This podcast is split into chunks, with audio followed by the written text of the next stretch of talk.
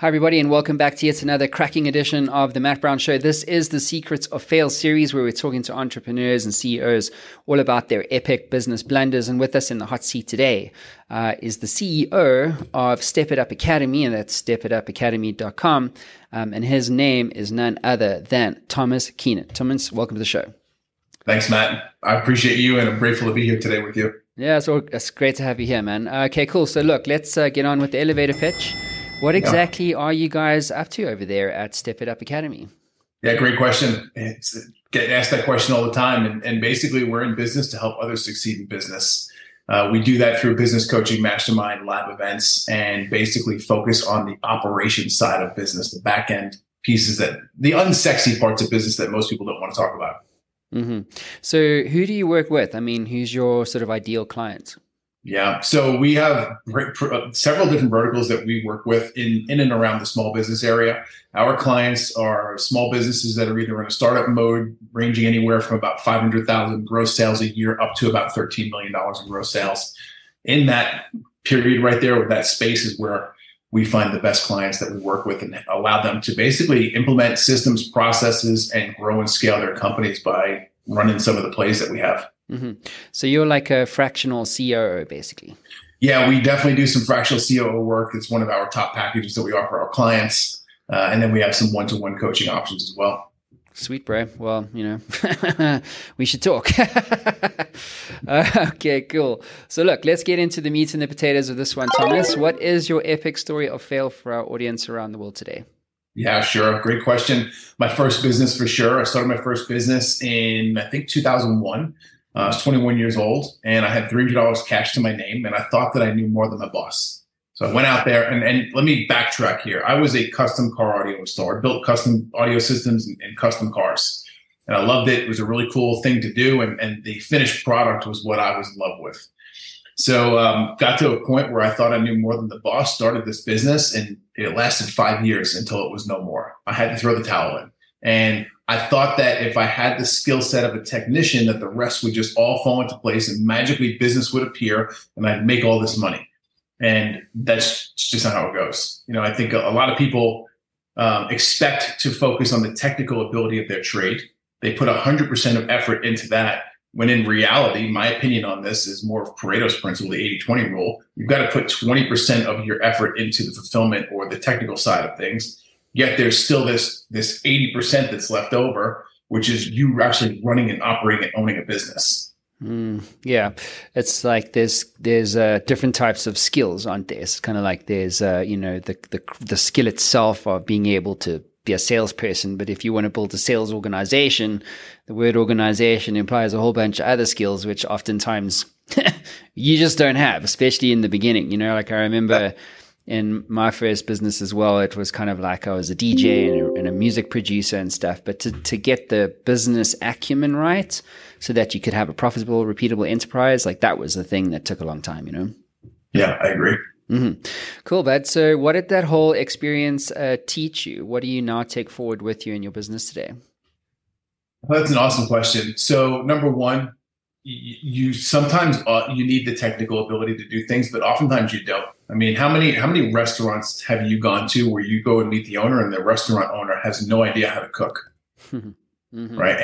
And I always thought it was the opposite way around when I first started the business. Like, hey, you have to have this technical skill set. You have to be the master. You have to be the pro. You have to be the expert in order to succeed. And oftentimes I think it winds up keeping the small business owner stuck in the minutiae, the day-to-day of the business, because they are the expert there. Mm-hmm.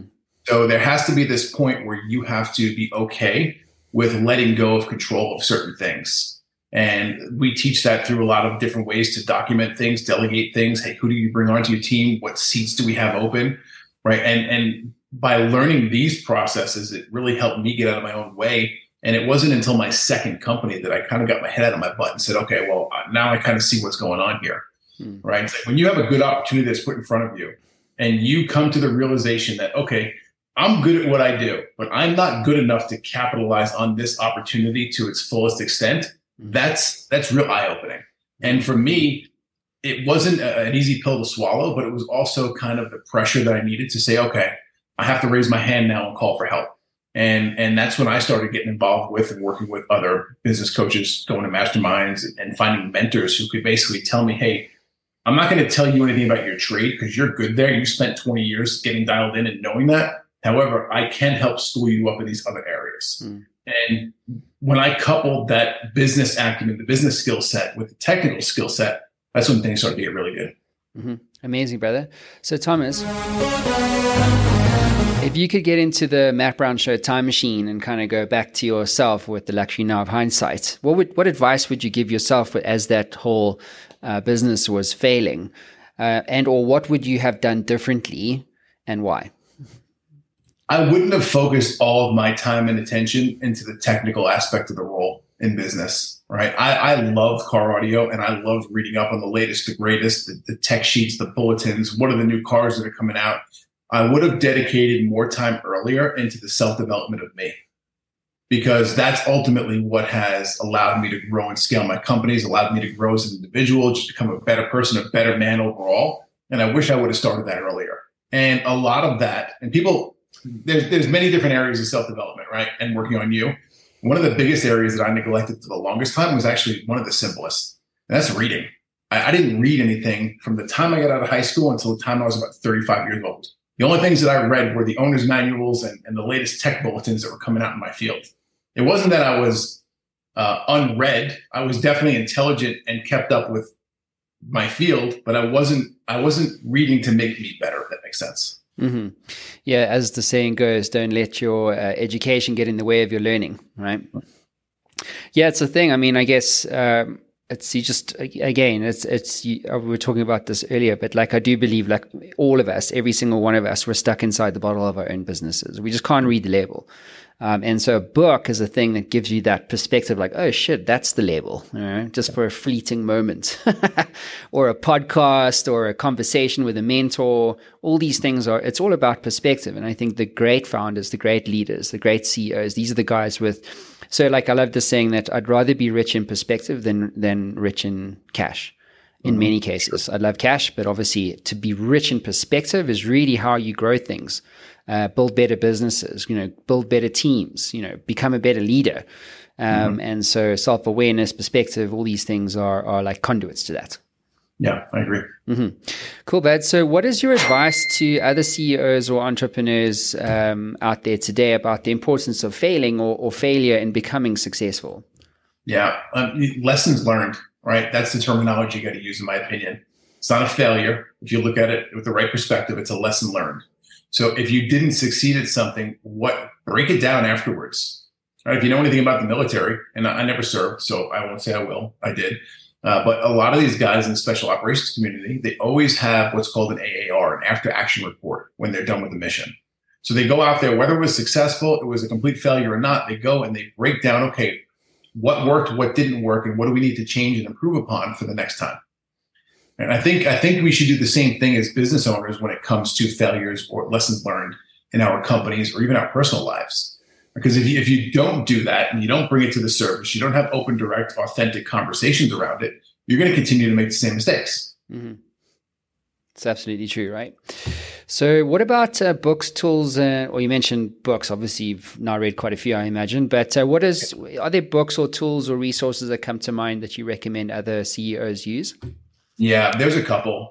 There's two books that I read and I go back to multiple times a year. The first one is called Essentialism by a gentleman named Greg McKeown. That's a great book. Recommended all my clients as well. And the other one here, and I get some pushback on this one occasionally too, because of the author, right? And it's actually Dave Ramsey. And people in the entrepreneurial space don't agree necessarily with Dave Ramsey's financial advice. I'm not here to debate that. What a lot of people don't know is like the guy's a boss. He's owned a massive company out of Tennessee for years doing big money.